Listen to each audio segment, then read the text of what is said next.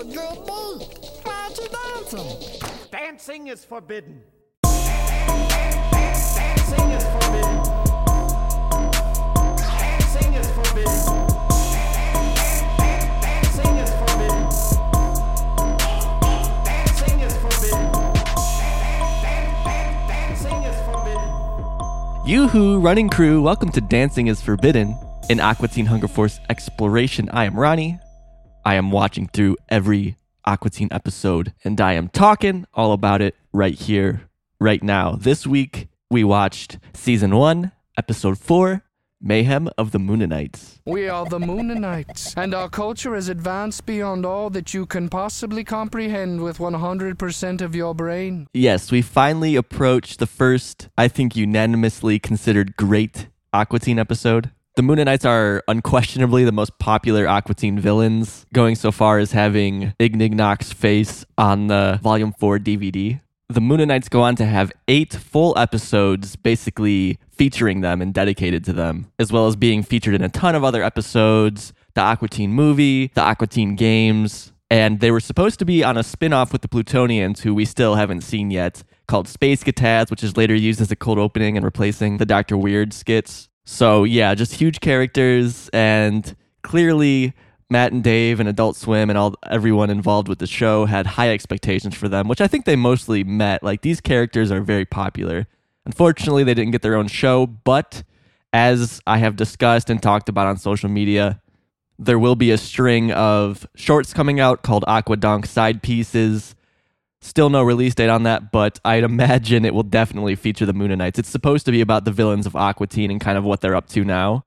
So it's safe to say that there's going to be some Mooninites in those episodes. This episode, actually, the first Aqua Teen episode to feature a TV 14 rating. Up until now, episodes have been rated parental guidance or PG, uh, typically for language. So, yeah, this is our first TV 14. Uh, I think easy to assume why, right? The, the Mooninites are very crass characters.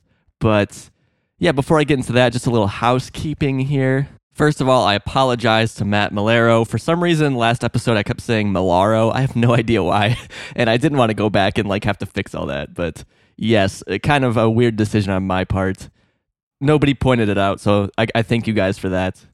Secondly, I've put a little work into the website dancingisforbidden.com, adding some links there where you can like watch Aqua Teen, obviously legally, buy it legally, all that stuff. On Instagram, Paperback Papa messaged me saying very nice things about the theme song, which I did create. So he was asking for a download for that. So I've put that on the website as well. If you guys want to download the uh, quote full theme song for this podcast, you can grab it there. It's not, you know, it's only like a minute and a half or something, but it's there if you would like it. I at some point I plan to like go through and make it kind of like a proper like three minute thing. Yeah, that that's definitely uh, something for the future. But yes, thank you, Paperback Papa, for reaching out with those kind words. And of course, thank you anybody who has reached out. It's been very overwhelming how much support I've gotten. I feel very blessed, and it's just great to connect with all you Aqua Teen fans because I only know a couple people in my real life that are fans of Aqua Teen, so it's not really something I get to talk about a whole lot uh, before I started this podcast. So it's been really, really nice to chat with you guys about that. So I appreciate everybody for reaching out,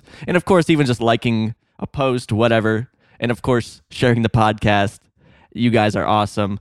Last but not least, on the website, I have created like a little thing called SpeakPipe, which allows you guys to leave me voice messages. So if you head to dancingisforbidden.com um, on a computer on the sidebar there, you'll be able to press click here to leave a voice message. Also, I'll put this link in the show notes for this episode. Um, if you're on mobile, you can just scroll down to the bottom of the website. It should be down there. But yes, you can go there. You can leave me a voice message either on your phone, your computer, whatever. And I would like to use these messages in the show. I'd like to kind of get your guys' voices on here too. It can be about like a past Aqua Teen episode, a future one I haven't covered yet. Obviously, like if it's one I'm going to cover, I will try and play it in that episode. You can also just leave me whatever about the podcast, whatever. Like I said, I would like to get you guys involved would love to hear some stories like, oh yeah, I remember watching this episode back when, you know, whatever was going on. I love that you guys are sharing that with me on Instagram. So if you want to get that story out on the pod, feel free to send stuff my way. So yeah, if you want to leave a voice message for sure, check the show notes or you can go to dancingisforbidden.com, click it that way. I kind of would like to get like a phone number thing set up so you guys can just call a phone number. I feel like that's a little bit easier and then I can get it that way. But yeah, for now, if you would like to leave a voice message, you can also just go straight to speakpipe.com slash dancing is forbidden or check the show notes, check the website.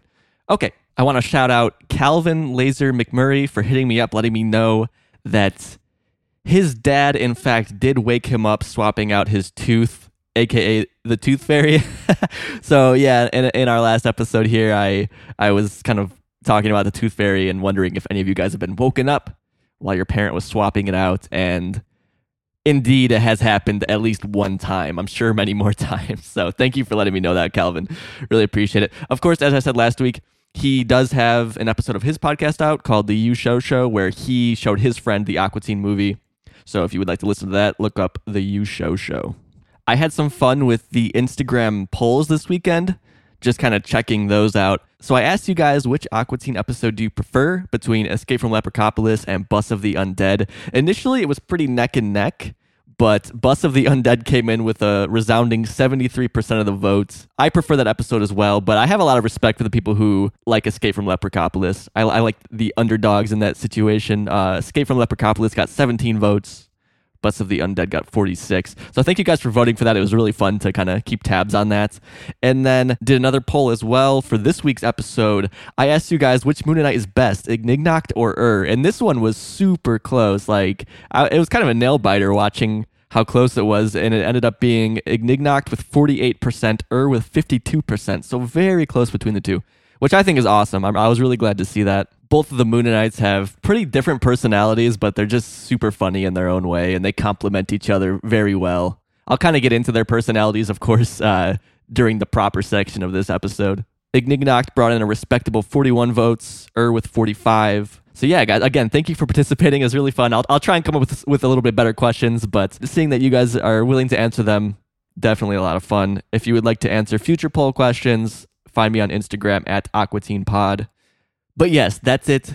Thanks for sticking in there. Let's see what was going on this week in real world history when this episode of Aqua Teen premiered.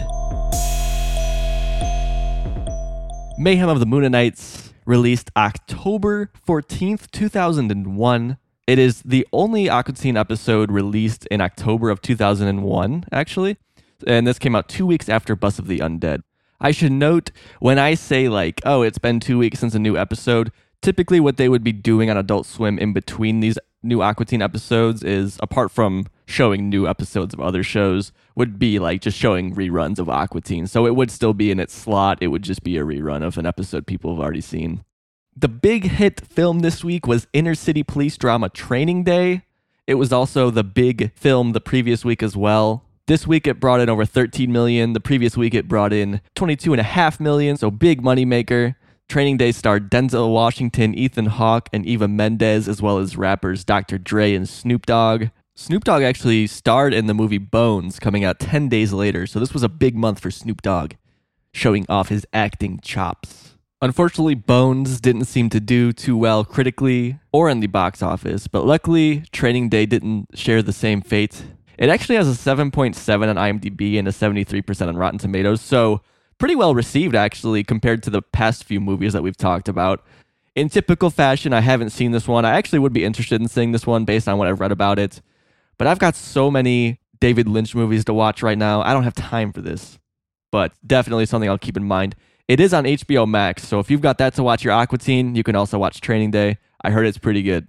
Seeing as this is our only Aqua Teen episode released this month in 2001, I want to mention that Monsters Inc. came out later this month, which I remember seeing in theaters as a little kid. I loved it, and I'm sure it still holds up pretty okay these days. Our next section here, I kind of was wondering if I should talk about TV shows coming out this month. I don't know that I will because we're already talking about like Aqua Teen, like that's the main TV show. But I do want to mention that Scrubs premieres this month in 2001 which I was a big fan of that show for a period when I was like 13, 14. A girl I was dating at the time, her sister was huge into it, so it was always on their TV. So I always saw it there.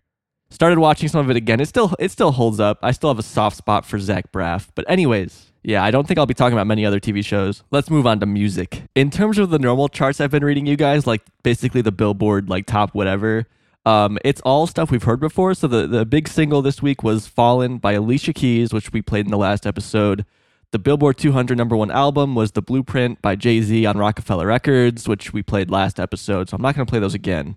However, there is a, another music chart that I had failed to talk about before, which is the Billboard Alternative Songs number ones. And our number one this week for 13 consecutive weeks is.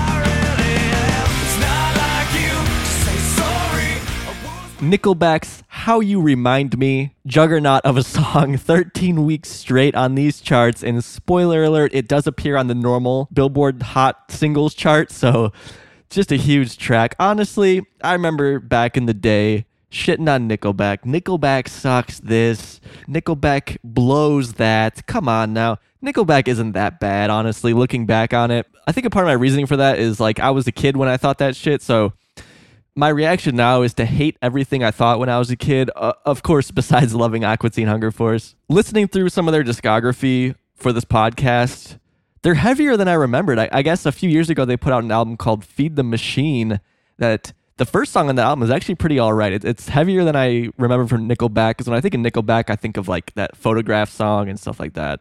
Um, they're still doing their thing. Obviously not as big as they were, but I respect them for still chugging on doing whatever they want because they're not really writing r- radio hits. I don't think you know it's.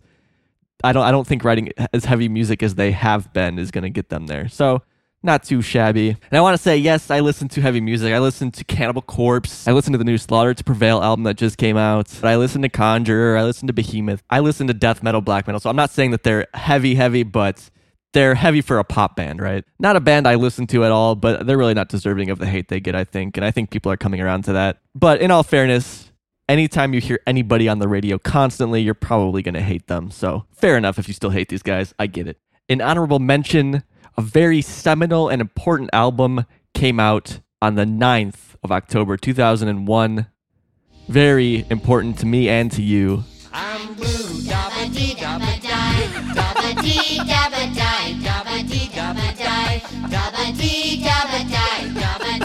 Okay, okay, enough. Whoa, wow. Yes, you heard it right. October 9th, 2001 sees Kidz Bop 1 released with such bangers as All Star, Oops, I Did It Again, Bye Bye Bye, All the Small Things, What a Girl Wants, I Want It That Way, all these hit tracks absolutely fucking ruined by a bunch of kids for some reason. As a little kid, I never understood the point of these albums. I guess as an adult now, I can think like it makes sense for like dirty songs if you want to clean them up. Then sure, have some kids sing them. But like none of these songs, for the most part, were even like changed or anything. So I, I just don't get it. I don't know who's buying these.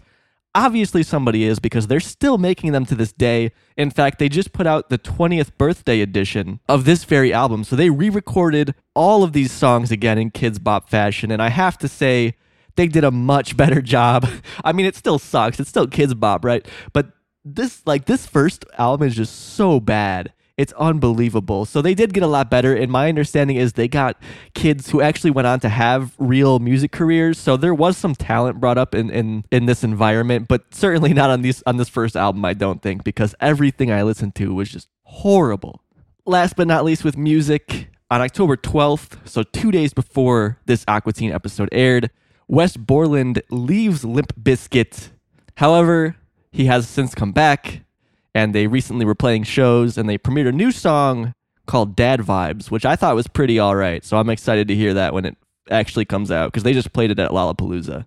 So yes, Wes is back. Wes kind of brought like the artistic integrity to Limp Bizkit, and without him, they kind of fell apart because in 2003 they came out with Results May Vary, which was just not a good album at all. Really, there was a couple good songs.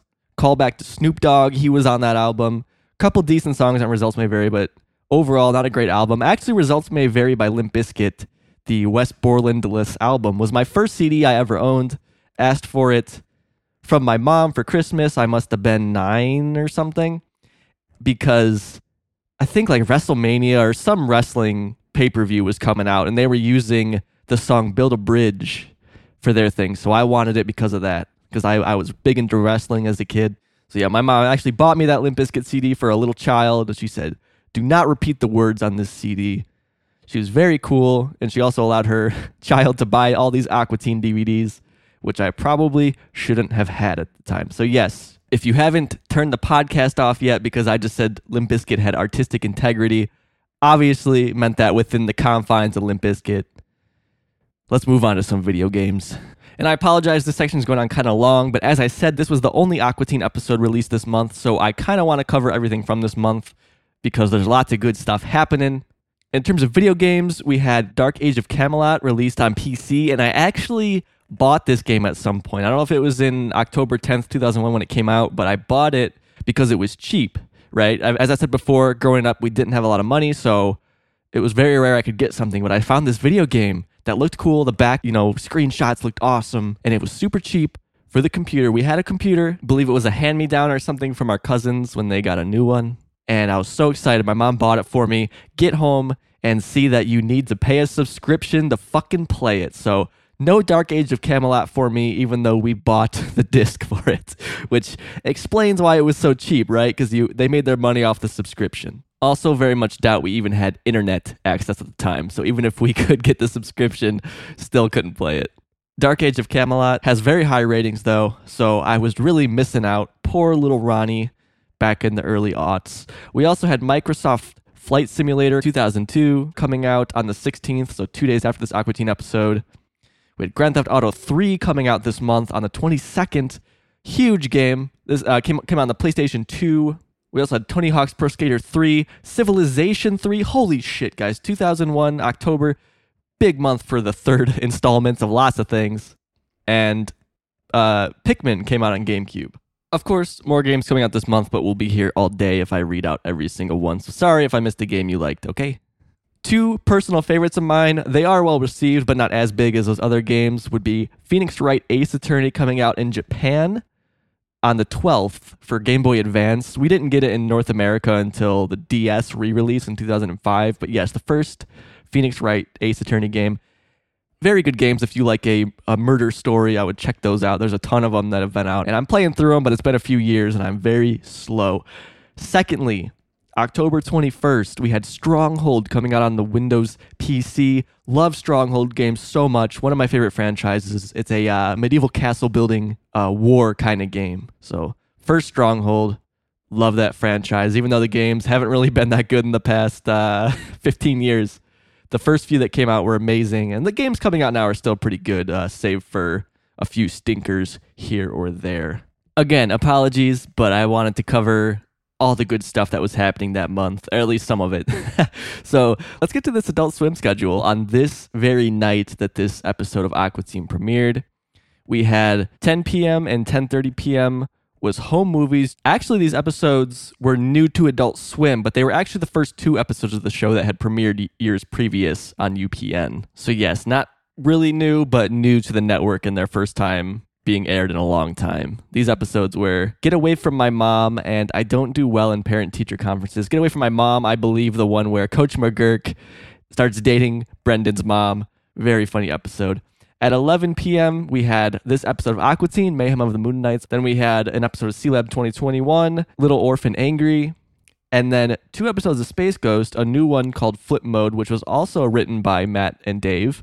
Uh, actually, this whole premiering season was written by them, which is a really great season, and it explains why it's really great. Obviously, it was written by Dave Willis and Matt Maiellaro. And then after Flip Mode, we had Brilliant Number Two, which had been out already, came out a couple years ago. And I apologized to the anime lovers last week. So the website I was using to look at what these adult swim schedules were cut off the next show that we had, which was actually two episodes of Cowboy Bebop, the classic anime.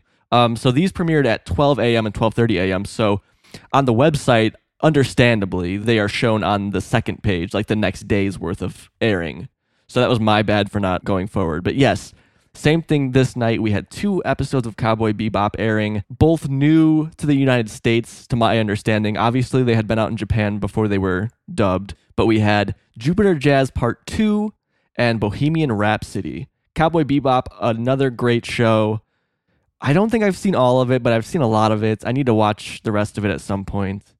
Even if you're not into anime classically, like I think it's just a good show that people would like regardless this airing block, very similar to our last airing block on the 30th, all the same shows, different episodes, shaping up to be a good night. And this intro to the podcast shaping up to be very long. So I will start placing timestamps in the show notes. Without further ado, let's get to discussing the mayhem of the Mooninites. Check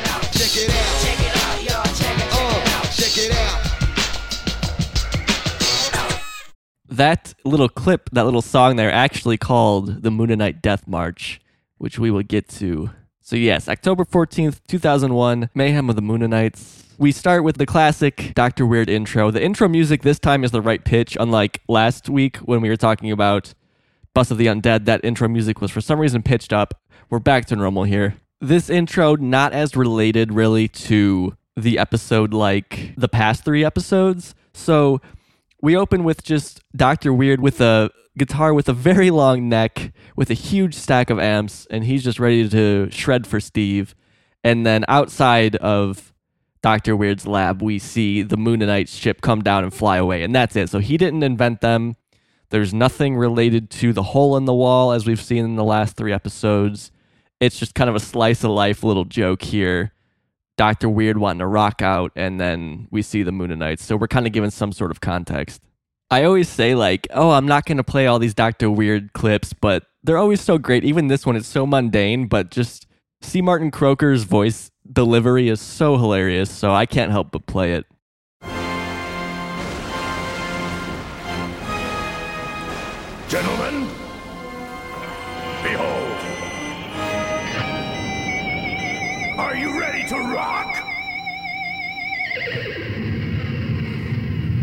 I'm ready to Then I'm gonna blow your hair to the back of this auditorium!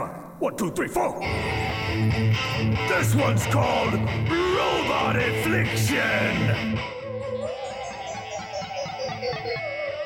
Yeah! Yes, very different than anything we've seen yet. So when the garage door opens in the lab, it's just a stack of amps. They're supposed to be like Marshall amps, I think, but they just say weird on them. So I guess, I guess he invented these amps.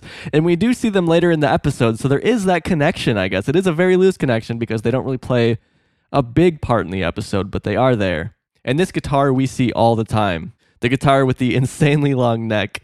Um, anytime they need a guitar, really, they'll they'll throw it in there. It's in the shape of a W as well, and it's funny because it's clearly like a metal guitar. And Matt Maiellaro, there playing guitar, he does a lot of, if not all, the guitar playing on the show. This dude can fucking rip. So very cool to hear his playing. There's also some music jokes in this episode, but later on as well. And as a musician, I just absolutely die when those jokes come up.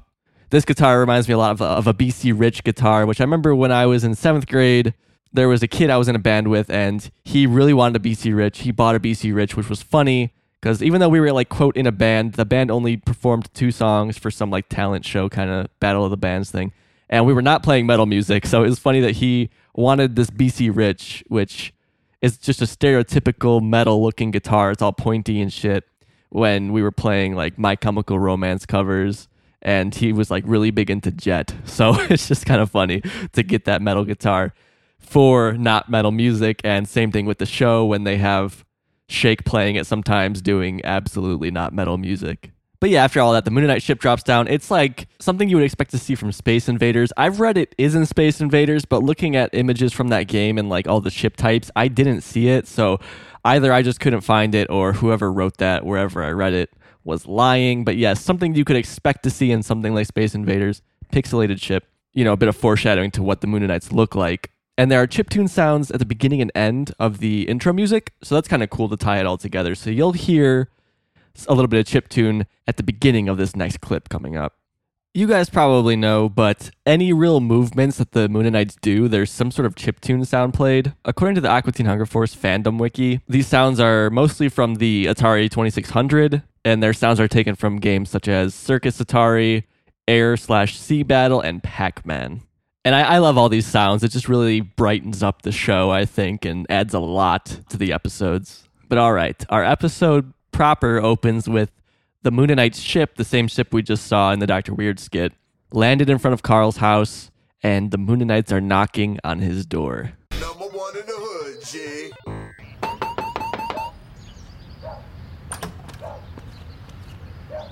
Hello, Carl. I am Ignignokt, and this is Ur. I am Ur. We are Mooninites from the inner core of the moon. You said it right. Our race is hundreds of years beyond yours. Man, do you hear what he's saying? Some would say that the Earth is our moon. We're the moon. But that would belittle the name of our moon, which is the moon. Point is, we're at the center, not you. No, the real point is, I don't give a damn. Is your ego satisfied? Damn no. Look, room for rent. Yes, room for rent. Damn no. So I know that you guys have seen the Mooninites, so I'm not going to dwell on their appearance, but Ignignokt is a green humanoid pixel thing, for lack of a better term, and then Ur is a smaller pink one. Ignignokt and Ur are played by Dave Willis and Matt Maiellaro, respectively. Ignignokt has a very flowery, regal way of speaking, and then Ur is just like really inappropriate. He's always swearing. He's kind of like a uh, like a teenager, I guess. And they just play off each other so well. It's so funny. According to the commentary, the original idea was for them to sound the same, so I assume they were both supposed to be kind of flowery, like Ignignokt is. But totally glad they didn't go that route because that would have just been kind of boring, I think. It allows for much more comedy with their personalities the way they are. And if anybody has seen Baffler Meal, the Space Ghost episode where the Aqua Teens debuted, Ignignokt's voice is very similar to the voice that Dave did for Master Shake in that episode. Of course, that episode was produced later, but I don't know the timeline of when like these voices were recorded or not. Great joke where the Mooninites just know Carl's name. As he opens the door, they're like, "Hello, Carl." And it just makes no sense. How would they know what his name is? Carl opens his door. We get a small glimpse inside of his house. We can see a poster of a woman in a bikini on a beach and then like some sort of lamp. Otherwise, we just see like wood paneling, purple carpet. Yeah, not, not a ton else to go on right now. You can see Ignignokt, Ur. Er, they're saying a lot, specifically Ignignokt. Like they're using a lot of words, but they're not really saying anything. All he's doing is bragging about how they're from the moon. The moon is so great. Carl doesn't care, closes the door, and then they look over at the Aqua Teen's house and see that there's a room for rent. Off the bat, it doesn't really make sense why they're called the Mooninites, apart from being from the moon, but like, why are these pixelated creatures on the moon?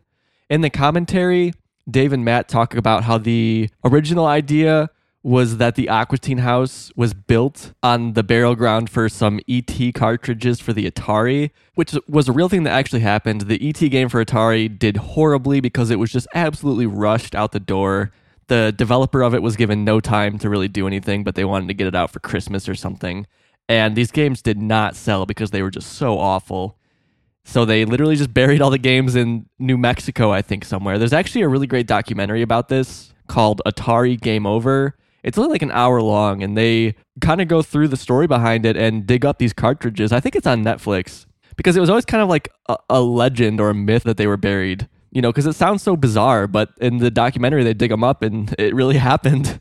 So yes, that was the idea behind the Mooninites. That's why they're pixelated creatures. But then they added the whole moon idea to it, and it kind of changed from there. All right, so moving on, we cut from the Mooninites seeing the room for rent sign instantly to the inside of the Aqua Teen house. Shake is sitting on his recliner watching TV, and Meatwad is asking him about the room for rent. Room for rent? Look, Sweetwood, sometimes you have to rent a room instead of work. Well, whose room's gonna be rented is my question. Your room. No kidding. Look, it's just until this ear infection clears up. Then I'll be able to go back to work again. Yeah, well, I don't see no ears. Well, you are about not to have a mouth, and I mean it. I'll rip it off. Something of note here is the wall divider, the infamous wall divider between their living room and kitchen is finally broken like we're used to seeing it. Before they would try and have it broken, but they had like they superimposed another one over it. It was just bizarre whatever was happening in those previous episodes. But yes, now that wall divider is broken, now I can finally relax about it. Yeah, Meatwad's asking about the room for rent. Shake says sometimes you have to rent a room instead of work. so, I mean, I, I could dig at landlords, which I mean, I would like to. I've known a few landlords, and it, sometimes it seems like you get the shitty end of the stick and it's more trouble than it's worth. But I feel like most landlords probably making out all right. And grew up most of my life renting. I feel like most people probably spend most of their lives renting. Luckily, I've mostly had good landlords, but when I was a kid in the house that we lived in, it was a fucking dump. The dude barely did anything. And the funny thing is, the guy was the mayor of our town. and uh, the girl I was dating at the time, her dad was like, Yeah, I was thinking about like reporting to somebody like how shitty your house is and how the the mayor is your landlord. Like he should do something about that. Actually, that girlfriend's dad was a huge Aqua Teen fan. He had some of the DVDs. So, Bob, if you're listening to this, hope you're doing well. But yes, I don't want to seem sympathetic on landlords. My understanding now is we're facing a lot of problems because rich people are buying up all the houses and then renting them out, making it harder for less wealthy people to afford homes because they're all getting bought up real quick to be sold or used as Airbnbs or some such bullshit like that. So hopefully our politicians do something about that, but I'm not holding my breath. I just love Shake being an asshole and Meatwad, telling him that it's his room going up for rent, and Meatwad's just no kidding. but he has like an angry look on his face. It's so great. Can't really tell what Shake is watching on TV, by the way. I figured they would have reused like assisted living Dracula footage, but it's just at such an extreme angle I cannot make out what it is. Shake has obviously always been an asshole up until this point, in that he's mean to Meatwad, he only cares about himself. But this is the first time he is truly this shitty and selfish to his housemates in a way that we haven't seen yet, and we will now continue to see. Because as we will soon find out, he didn't consult anybody about renting out this room, and he's renting out Meatwad's room, we know, without Meatwad's permission or knowledge. So that's just like a new extreme level of shittiness because there's very long term lasting effects to just bringing in some new roommates without telling your current roommates, and especially renting out somebody's room without consulting them at all about it. Very funny because the doorbell rings and Shake just fucking sprints to the door. Like if go back and rewatch this, it's kind of strange when you're actually like when you're actually looking for it because he goes very fast. He flies out of that chair and instantly answers that door. You figure he would have somebody else answer the door or he would not want to get up and answer the door, but he's on it super quick. So yeah, Shake answers the door and it's the Mooninites. Let's see their first interaction with the Aqua Teens. Hello. Hello, I am Ignignokt, and this is Er. Give us the damn room. What are your references? Okay, that'll do. Let me show you where you'll be staying then. I love how Shake opens the door and the Moon Mooninites, as you can hear, they just walk in. they he doesn't like invite them in or anything. They just they just come inside. He asks what their references are for the room, and they just start spinning and glowing. And Shake is very mesmerized, and that's all. That's all he needs. That's what else do you need, right? Shake brings them into Meatwad's room, which is now his official room. I believe the last time we saw it was in Rabbot when they first awakened the Meatwad. This is just a completely different image for his bedroom. There's way more drawings on the walls. The carpet is way nastier, and there's a mountain of sand coming out of the closet. Some of the drawings we see are a cat, Frylock, Shake, lots of smiling faces, a tree. Meatwad is just a very creative guy. There is also, of course, the grill where he sleeps. So yeah, let's follow Shake and the Mooninites into Meatwad's bedroom. In here with the grill. And if you want it turned down, you have to start a fight with this little mutant guy right here. That's where Not anymore. Now I'll uh, need a deposit. Yeah, I- I've seen that. The glowing, it's great. I'm thinking something more money-wise. Then how does this jam box suit you? Wait a second. Bass, treble, That's mine. antenna. yes, I think we can make a deal here. It's my jam box. Your jam box is now his by way of our actions. Yes, Meatwad, with actions. Actions. Now look, you guys, if you need anything, just feel free to yell at him until he gets it for you. Meatwad is clearly unhappy here. He has a very defined angry look on his face. Poor guy. I mean, I would too if you found out that your room was getting rented out. Shake tells the Mooninites if they want to turn the grill down, they'll have to talk to this little mutant guy right here, which I absolutely love. Poor Meatwad says, That's where I sleep. But Err says, Not anymore. So then Shake asks them for a deposit, and they start spinning again and glowing like they did when they were asked for references. But very funny. Shake's just like, Yeah, I've seen that. The glowing, it's great. But Shake, Shake wants something more money wise. Then they just eh, they just hand him Meatwad's jam box, which you know I don't know why Shake would want because he already kind of had it, right? Like he already has access to it. But hey, man, it has bass, treble, and antenna. That's enough for him. The, of course, the entire time Meatwad is saying it's my Jambox. Poor guy. The Jambox, of course, playing the Mooninite Death March, the track I've been using to lead into these proper Aqua Teen sections. And the full track is actually used as the outro music here, which is the first time that they will use different music as the outro music, which I'm a freaking dummy and haven't talked at all about the outro music in the show, which is a big missed opportunity. So I'll address that later on in the episode. But yeah, Shake walks out with the jam box, telling them if they need anything, they can just yell at Meatwad until he gets it for them. Meatwad's left alone with the Mooninites, and he just starts telling them about how much of an asshole that Shake is. He's always messing with me. Shoot him the bird. Yes, give him the finger. The finger. Like this? No, not at all like that. What about this? Here, let me show you. Er, hand out the free cigarettes. We smoke as we shoot the bird. The Mooninite's actually like sympathizing with Meatwad, telling him that he should shoot Shake the Bird. And so he says, okay, like this. And he turns it to a hot dog, which is the first time we see Meatwad turn into a hot dog in the series outside of the intro, obviously. Ignignokt says, no, not at all. Then Meatwad turns into an igloo, asks if that's how you flip the bird. Of course, he's not doing it right. But they give Meatwad a cigarette, and that's the end of that scene. So honestly, it's kind of nice seeing Meatwad actually have some friends here, people who will talk with him and hang out with him. But unfortunately, things don't remain rosy and positive the rest of the episode. We cut back to Shake in the living room, and Frylock is asking him from the bathroom, which they don't have, if he's seen Frylock's towel.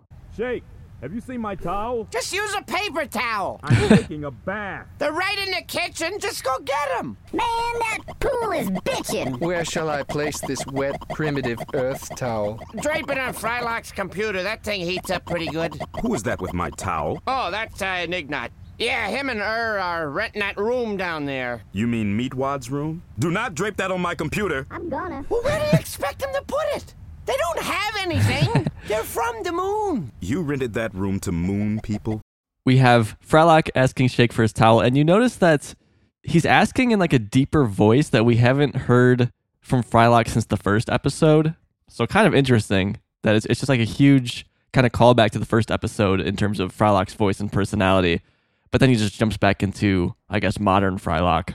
I love Shake telling Frylock just to get a paper towel. Like, what a fucking asshole. It's so funny. The Mooninites come in with Frylock's towel, uh, his earth towel, and Frylock finds out what's going on because he didn't know anything about the room for rent, and he's just meeting the Mooninites, and he is understandably very angry at Shake. Shake tells Frylock that that is Ignignot with his towel. Um, obviously, his name is Ignignokt, and later we will hear Shake mispronounce Ignignokt's name again. Both mispronunciations are very funny, and I have no idea if this was in the script or if Dana Snyder was just messing up the name and they kept it in. I DM'd Dana Snyder on Twitter to try and ask him that, but unfortunately he didn't see the message. He is active on Twitter, it seems, but since he doesn't follow me, I'm assuming that like it went to a spam folder or something, and I don't want to keep bothering him to ask him. So unfortunately, I couldn't find that out for you guys. It stinks because I feel like he would have responded if he saw it, you know, assuming that he remembered because this is over 20 years ago at this point. But it is what it is. I'm assuming that he was just messing up the name because Ignignokt is not the easiest thing to pronounce, and I have messed it up myself several times recording this podcast. The Mooninites come back into the room and we get a great confrontation between them and Frylock. We are the Mooninites, and our culture is advanced beyond all that you can possibly comprehend with 100% of your brain. Oh, is that so? And what's so advanced about it? Well, for one thing, the moon has one third less gravity than your Earth. I don't know if you can understand that, but our vertical leap is beyond all measurement. So what you're saying is your culture is more advanced because you can jump higher? Yes, observe. It's it's not working here. Er, come in here. Help me explain our advanced ways.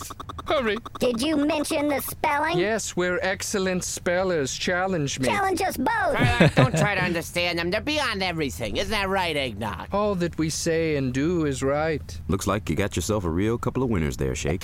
Frylock understandably asks Ignignokt, like, what's so advanced about the moon? And he starts talking about gravity, which is funny because Frylock can fly. So you would think he doesn't really care about how high they can jump since he could literally fly anywhere. It's just like really tone deaf from Ignignokt. Speaking of Frylock's flying, it was revealed in the commentary that Frylock didn't originally fly. Uh, one of the ideas ran by the team was that he would turn upside down and walk with his fries, but it was too creepy looking and would have been way too much to animate. Instead, they uh, made him float around like a Powerpuff Girl, which, as I've said before, Dave Willis specifically is on record a lot talking about Powerpuff Girls and how much he liked that show. And, you know, kind of foreshadowing to the Powerpuff Mall, which we will go back to soon, which we went to originally in episode one, Rabbot. Anybody that's seen Baffler Meal will see that the one of the designs on Frylock before the Aqua Teen design was that he just walked around with fry feet and he had like fry arms, kind of more humanoid. As I was talking about before with Master Shake mispronouncing Ignignokt's name, here he just says Ignog, which is so great. I love that so much. But yeah, we really just get the Mooninites being assholes, and Frylock is just like done with it. He doesn't really care, and he goes to float away, and the Mooninites follow him and kind of keep harassing him. You and your third dimension. What about it? Oh, nothing. It's cute. We have five. Th- thousand. Yes, 5,000. Don't question it. Oh, yeah? Well, I only see two. well, that sounds like a personal problem. Yeah, so just a, a shorter little clip here. Just again, Frylock was floating away to go to his room, I assume, and the Mooninites followed him to keep antagonizing him. I love Ignignokt saying, We have five. And then Err chimes in with thousand. Yes, five thousand dimensions. Um, that's such great Aqua Teen humor. Like you see so much of that yes and kind of humor in this show. My brain is too small to figure this out. Like four dimensions I can grasp. Five, I'm kind of lost. Like I'm pretty lost on five. I, you know, five thousand. Obviously, it's a silly giant number, but I feel like I feel like five is kind of where I max out on that. Clearly, though, they're only two dimensional, and Frylock points that out, and Ignignokt says that that's a you problem. but yes, I, I can't stress enough how you get so much of the Mooninites' personality because they chased after Frylock to keep bragging about how superior they are. Meatwad comes in, breaking up this scene. He's having a nick fit. Someone hook me up with a flame. I'm having a nick fit. Uh, light him up. Meatwad? Here. Encourage him in his habit. That's a good smoker. When did you start smoking? This morning. Now, where's my whiskey? I'm gonna get tore up. We shall acquire some wine on the way to the mall And then you can get tore up. and pass out in the hot sun. That's my boys. This is really the first time we see Meatwad being bad, like of his own volition, because he comes into the room with a cigarette in his mouth, and we really see how he tailors his attitude towards whoever he's hanging out with. For example, in Dumber Dolls, he gets depressed because of Happy Time Harry. He kind of just like really wants friends, and he just really mirrors their personalities. Actually, this weekend I had a good friend come and visit who I haven't seen in a while, and she was like, "Oh, let me see, like, let's watch Aqua Teen," because she had never really seen it before. So I watched it with her and my fiance, and I picked Dumber Dolls as the episode just because I know it's one of those classic episodes. Unfortunately, in retrospect, I don't think it was a great episode to show them because Meatwad is just depressed the whole time. So you don't get like, like it's funny because you know who Meatwad is in that episode.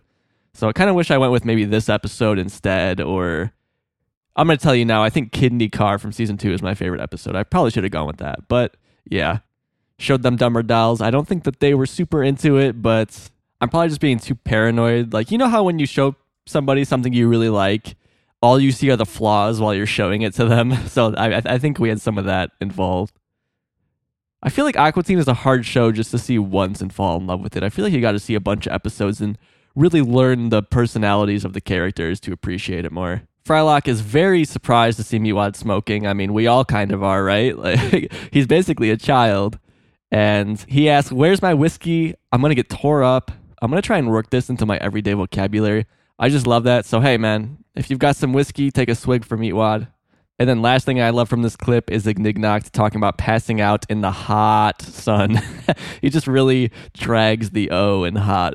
I've never passed out in the hot sun before, but it does not sound nice at all. It sounds really awful.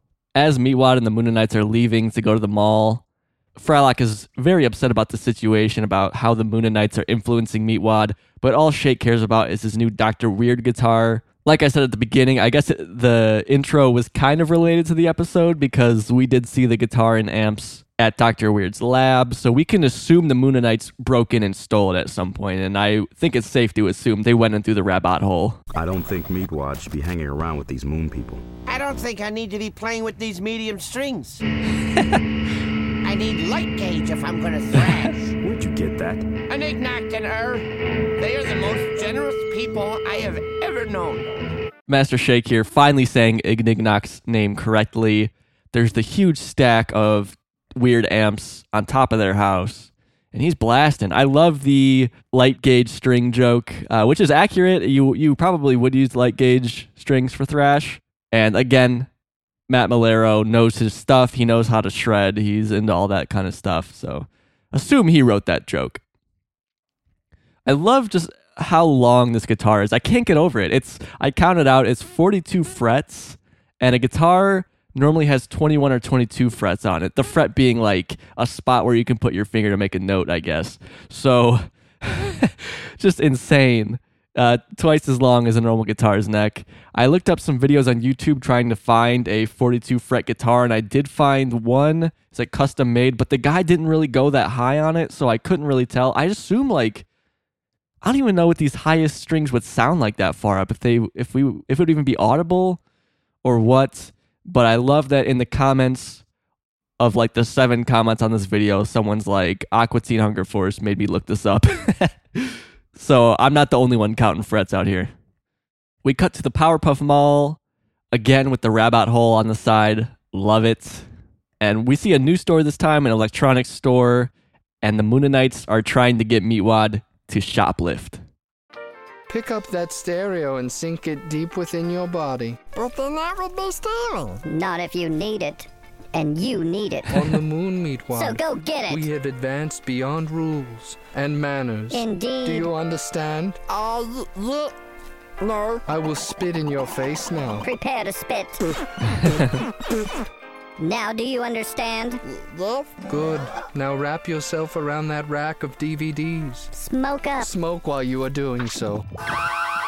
Oh, wait, I'm stuck. We must go spread our advanced technologies. Yes, move out. Yes, move out. Quickly. Let's go.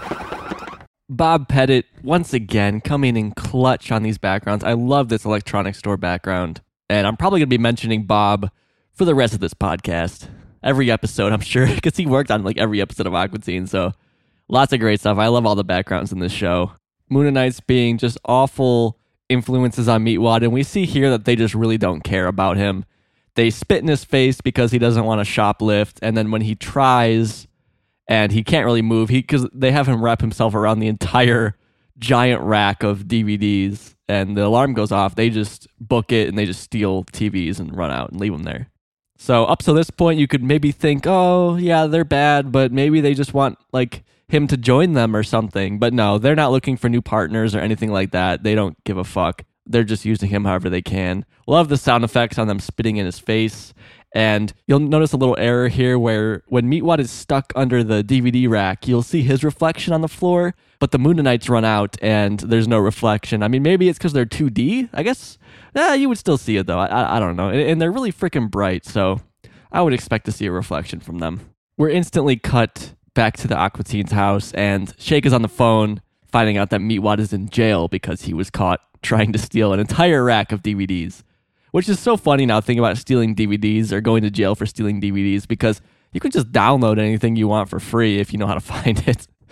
Not like I'm suggesting you do that. And friendly reminder you can watch Aqua Teen on HBO Max, buy it from Amazon digital bullshit, whatever their deal is. You can buy the DVDs. Target just got a new batch of, I think, every season. And of course, eBay, find them for like two bucks. So you got to get these DVDs or these files in your collection legally, people. But yes, let's return to the Aqua Teen house where Shake and Frylock are finding out Meatwad is now in jail for being a bad boy. He's in jail? Jail? Oh, let him rot! Who? Meatwad? Oh, wait, he already has. Oh, you'll find that out soon enough. Give me that. What? Don't throw him away. He- he's a living thing. I'll be right there. Typical Shake being an asshole, he doesn't care, and then Frylock takes the phone out of his hand, and you see a great, really long Frylock arm come in and reach for the phone out of Shake's hand. It's just really bizarre looking how long this Fry is that reaches and grabs the phone. And then while Frylock is on the phone, the Mooninites return home. Using a key to gouge expletives on another's vehicle is a sign of trust and friendship. Who did this to my freaking car? We are not here. We will be in the computer room. Come on. What happened to Meatwad? You guys were with him last. He got busted, man. For stealing and drinking and smoking in a non smoking area. True. Shake, we need to go get him. Look, I would love to help you out, but you go get him. I'll deal with you guys later. Poor Carl just got his car keyed by these asshole Mooninites writing the moon rules on his car. And of course, Frylock is pissed off at them and they say they're going to be in the computer room, which I love that term. And the computer room is Frylock's bedroom, but to them it's just the computer room. They don't care. But Frylock has to go pick up Meatwad from jail. And the Mooninites, like, as Frylock is there, it's like they're going to the computer room because they kind of seem like they're afraid of Frylock a little bit. And then in this next clip, after Frylock has left the room, they go back to talk to Shake. Your roommate is a nerd. Yes, on the moon, nerds get their pants pulled down and they are spanked with moon rocks. Man, you guys sure talk a lot about the moon. Yes. you got a problem with that? Come on, let's go swimming. We can see the Mooninites do not like Frylock. And if he was on the moon, Frylock would get his pants pulled down and he'd be spanked with moon rocks. And interesting here, I really like that Shake is kind of like getting annoyed with them now. He's like, wow, you guys sure do talk a lot about the moon. Like, he's just getting fed up with it because that's all they talk about is how great they are, how great the moon is. And I'll be interested to see in these future Mooninite episodes if their personalities change because Ignignokt is clearly the leader and Err is more like a hype man, I guess. He just kind of like repeats what Ignignokt says, or sometimes he'll add a little bit more context to it. But at least in this episode, it's very rare that that Err actually says something first and offers really any new information outside of like clarifying something that Ignignokt said. But yeah, Shake says, let's go to Carl's pool, which is just funny since they just keyed Carl's car. Now they're going to go enjoy his pool, which makes me feel really bad for Carl here. And we cut to outside their houses, and Frylock is escorting Meatwad home, who has a new tattoo on his face of a clown on a unicycle. Look, Herb gave me a tattoo. For the man put me on ice. It's tough, isn't it? Yeah, that's that's really tough, Meatwad. It's a clown and it symbolizes street warfare. See, I'm part of the clowns now, you dig? Look, Meatwad, you're a detective. You're sworn to uphold the law. Whose law? Mine, Joker? So kind of confusing here. He says Err gave me a tattoo, but last time he saw Err, Err was running out of the electronics store with a TV, and then Meatwad went to jail. So it doesn't really make sense how Err was able to give him a tattoo. You would assume he got it in jail. I don't know why that wasn't the joke, but yeah, somehow Err gave it to him, and it symbolizes street warfare, even though it's just a happy clown with some balloons, and he's on a unicycle. But yeah, Meatwad is in a gang called the Clowns now. Frylock tells Meatwad that he's a detective. He's sworn to uphold the law. So they're kind of like loosely trying to be like, hey, remember these guys are detectives. Yeah, I know they aren't investigating anything. They're just dealing with a roommate situation here. And Meatwad is getting corrupted, but they're detectives. We promise. Frylock and Meatwad get back to their house. Meatwad is very excited to see his friends now that he's out of the ice, but his friends aren't there. Hey, where's my running crew? Running crew. I fucking love Dave Willis so much. That's just oh my god, the way he read that. It's just perfect. It's perfect. And you really see here how Meatwad is failing so fucking hard trying to be tough and street and he's just not at all.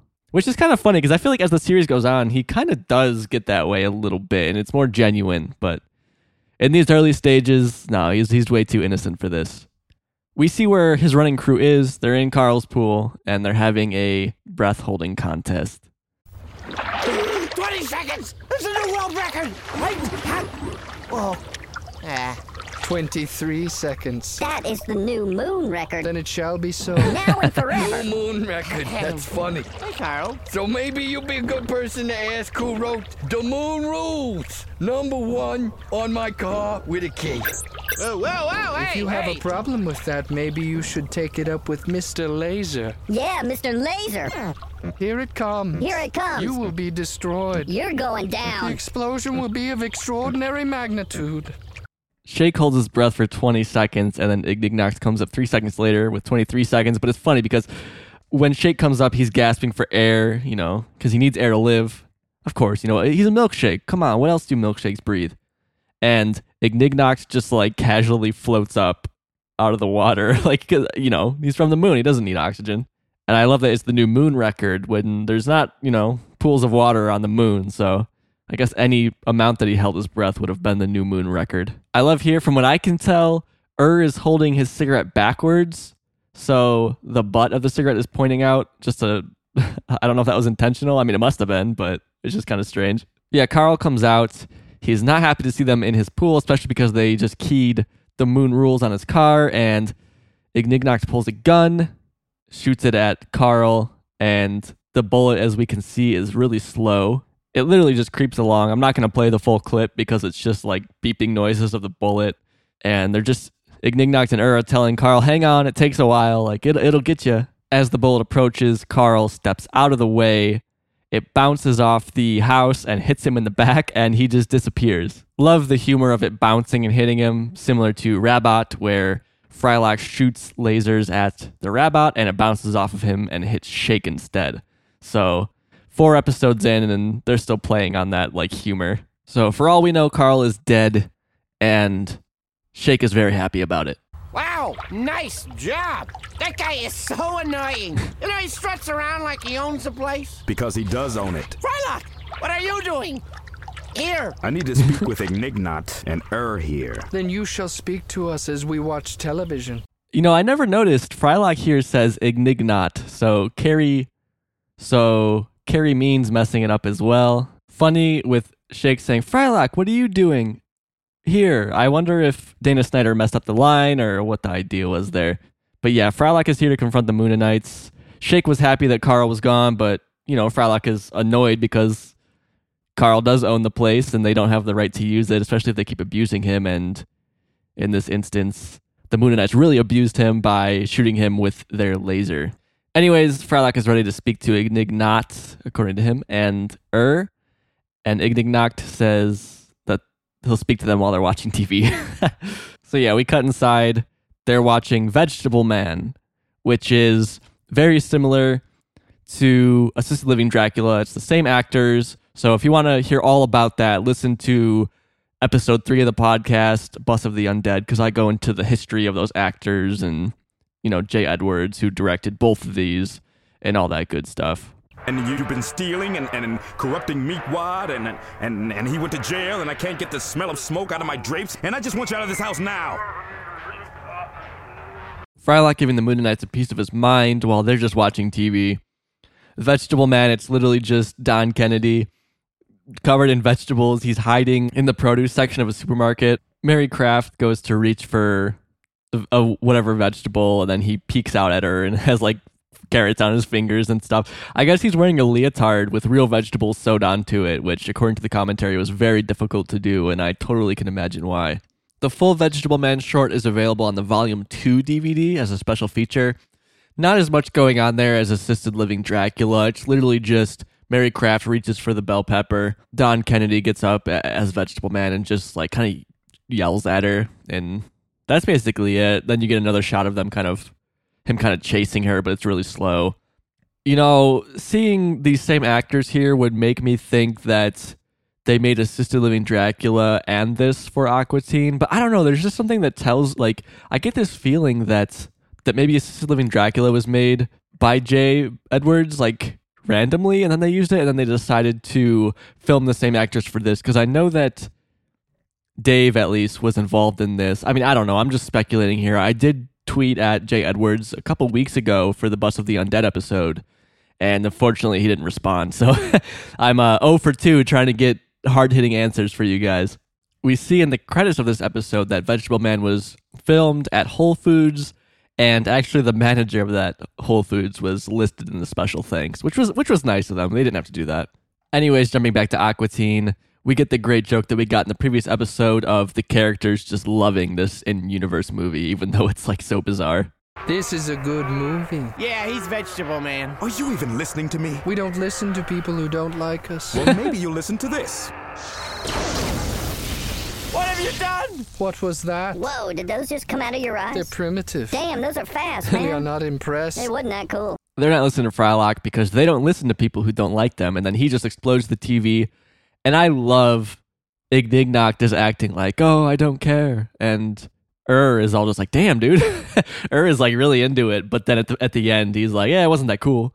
But clearly, Err is impressed, and he can kind of acknowledge Frylock's power, while Ignignokt is still too far up his ass. But it's all right, guys. The TV's exploded, but uh, they've got more. Her, get the other one. The plasma screen or the high def? Plasma screen. No, no, don't go get the other one because it's stolen. Just like the guitar and the jam box and everything in that big pile over there. Then we shall take it outside. oh, oh that's fine. We'll go outside. Come on, let's go right now. Yeah, 'cause I don't want any of this stuff smashed. It's new and expensive. I'm gonna wring your pants. we see a huge pile of electronics in the Aqua Teen's hallway. A couple TVs, some speakers, CD player, cassette deck, it looks like, just all sorts of electronic stuff like that, as well as the Dr. Weird guitar. Interestingly enough, we don't see the weird speakers again on the roof of the Aqua Teen house as we go outside here. Funny animation. Frylock is floating out backwards, like glaring at the Mooninites. It's just like, uh, you know, how else are they supposed to animate this character? But just seeing it looks wonky because he, you know, he's facing them, so he has to fly backwards out the door. And here we actually do get Err saying something without it following up something said by Ignignokt. But yes, I have to explain the next scene now. They go outside and instantly we just cut to Frylock holding them down on the pavement. And, and again, they're they're 2D, so it's just like they're just flat planes on the ground. It's just really funny. Let go of us! This is a hot road. Frylock, wait! Uh. Why you beating up on my posse? Meatwad, your posse went swimming while they left you in jail. But they taught me how to get rid of a hangover and how to make a shiv out of a bedpost. And Err made me wallow in an ant pile. What kind of a friend would do those things to you? Those friends right over there. You guys wouldn't do anything to hurt me, right? Ow! We do whatever we want to whomever we want at all times. Meatwad comes in and just tackles Frylock out of the way. He must have been going so fast to create enough momentum to actually hit Frylock. It's just like you never see him be powerful, but this is definitely the time that you do. So Meatwad's just questioning Frylock why he's doing this to his posse. Frylock explains that like you know they're bad for him, and he goes over to them and they just Err just puts a cigarette out in Meatwad's eye, which is really sad. I love at some point you see a cigarette fall from Ignignokt's mouth, and then like right in the next shot, it's just gone. It just disappears.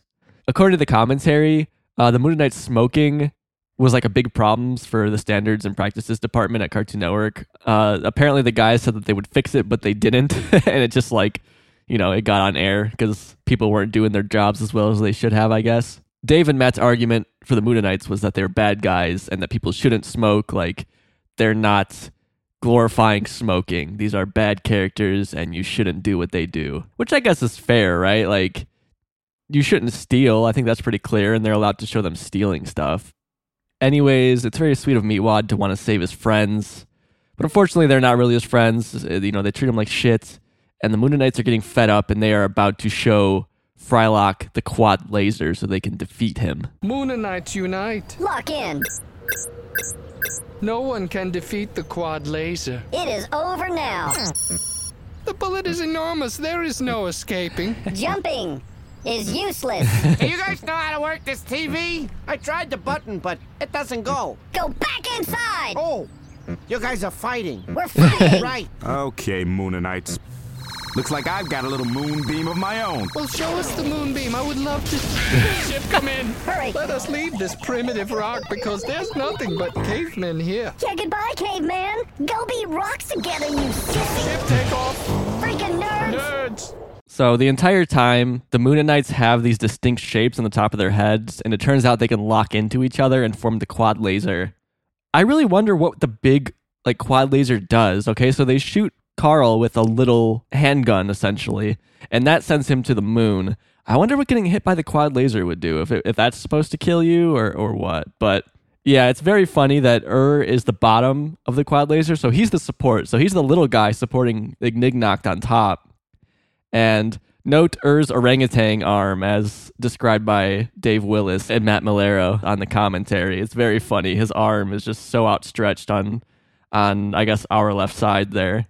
It's just really funny to see. But yes, they shoot this giant, very slow laser. And the lasers are supposed to be slow. I guess it's just a play on old video games, you know, telegraphing to you, hey, this thing is coming. You're going to have to jump over it. And, that, you know, Err says jumping is useless because I guess this would be the big boss laser you have to defeat in some other way. Shake sees they're fighting, but then he's just like, does not want any part in it. I like in this episode how Shake, he, he, kind of instigates this whole thing with his room for rent, but then he kind of stays out of everything. He just wants to chill out. He wants to watch TV, swim in the pool. He doesn't really want to get involved in any of the drama. He just wants to stay out of it. But yeah, Frylock gets fed up with their quad laser bullshit and he just shoots out his, you know, eye lasers, explodes them out of the quad laser form, and they run away insulting him as he sends out more lasers their way. And it's you know, it's just funny that they're insulting him, calling him primitive and stuff. And oh, it sucks here, but like, you know, he could easily kill them if he wanted to which good on Frylock. You know, he never like he very rarely just kills people. He he's more kind of diplomatic than that. I think he's more sympathetic than that. You gotta wonder what happens to the quad laser um, bullet that they shot because Frylock doesn't explode that. I don't think he just shoots directly at them. I don't know if this thing is still going somewhere or what the deal is, but whatever. The Mooninites are out of here, and Ignignokt has some parting words while he's in space for the Aqua Teens. I hope you can see this because I'm doing it as hard as I can. Yes, Ignignokt is flipping him the bird, although he is not smoking while he's doing it. But hey, desperate times call for desperate measures, and we join the Aqua Teens back at Carl's pool, how we end most episodes so far. Actually, I think that's how we've ended every episode so far, is back at the pool, debriefing. Look, Frylock, you know me. Had I known that merchandise had been broken, I would have laid the hammer down. But it was stolen. So you returned it, right? No, I decided to keep it all. As a reminder of how lucky I am to live on a planet with people like you. Hey, what happened to Carl? Yep, Shake didn't learn a lesson or anything. He's keeping all the stolen goods. And he tries to like pretend like he learned a lesson, like, oh, he's happy to live on a planet with people like you. Then we just have Meatwad there asking what happened to Carl, and we cut to the moon. We see Carl standing on the moon. Obviously, you know, he's he can still live somehow, even though there's no oxygen.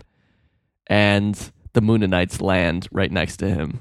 Oh boy, this is what I've always wanted. Silence, nerd. Prepare for a moon spanking. Now you drop those sweatpants right now. Great ending. You just love Carl's sarcastic. This is what I always wanted, and then we get a call back to spanking nerds with moon rocks. And I just, you drop those sweatpants right now. But yes, that is the end of Mayhem of the Mooninites, considered by many the first great Aqua Teen episode, and probably most people would say it's you know one of the best episodes. For me, like I love that it introduces these characters, and it is a really tight episode, well paced but I don't know. I feel like the later Mooninite episodes are a little bit better. I don't know. I just don't know why. Uh, I, I objectively, I think it's a really great episode, but subjectively, like it's not really near any of my favorites. But of course, very important because it introduces these important characters who, again, were just as important even as the main characters, or uh, rather, just as popular. So I would rate this episode four and a half moon rocks out of five only reason I'm holding back, you know, half a point here is because it's just not one of my favorites, and I want to reserve that for episodes that really, really are important to me. But again, I don't want to understate the importance of this episode, and it does mark, you know, the first time that they're not really detectives. Frylock mentions it to Meatwad, but it, you know, to me it felt kind of tongue in cheek. Master Shake, the supposed leader, is just watching TV most of the episode. He invited these villains into his house, so really, Aqua Teen finding its footing here. But yes, thank you for sticking with me through this entire episode. You can probably hear I'm really fucking congested. I don't know what's going on. I guess I have allergies of some sort or something like that. But of course, wanted to get this episode recorded for you guys. I'm actually doing it Monday morning, the the morning it goes out. Like I said, I had a, a good friend over this weekend, so I wasn't really able to work on recording stuff at least until now. But wanted to get this out there for you guys. Again, appreciate all the support. Especially thanks to the good folks over at the Animated TV blog for featuring this podcast on their blog. And the administrator there also runs the Aqua Teen Forever Instagram page. So he's posted the blog there. Really appreciate that. And I noticed that he put my podcast as the website on there, which is just absolutely insane. You know, lots of the voice actors from Aqua Teen follow that Instagram page. So means a lot really and just anybody sharing this, it's just everybody is having such a huge impact. So thank you guys so much. You know, I love reading your guys' messages. If you'd like to get in contact with me, I'm on Instagram and Twitter at Aqua Teen Pod. Email me at dancingisforbiddenpod at gmail.com. Check out the website, dancingisforbidden.com. You know, I've got the theme song up there now, uh, a little bit more information, and I'll be adding to that as time goes on. And of course, please, please send me some voice messages, guys. You can find that in the show notes here, along with the other contact information, or find that on dancingisforbidden.com. Again, you know, stories that you have about the show, your thoughts on the podcast, even character impersonations, anything. You know, I'd love to include the best of the best on here and get your guys' voices here as well. But yes, I need to go to sleep. I'm a tired guy. Hope you guys have a fantastic week. And I will talk about the normal Aqua Teen outro music on the next episode. So I will leave you guys with Mooninite Death March on this episode. It's the closing thing they use for the Mooninite episodes, and it is is rap by Schoolly D and his son Baby D. So some father son rapping on this one. Enjoy, guys. Have a great week.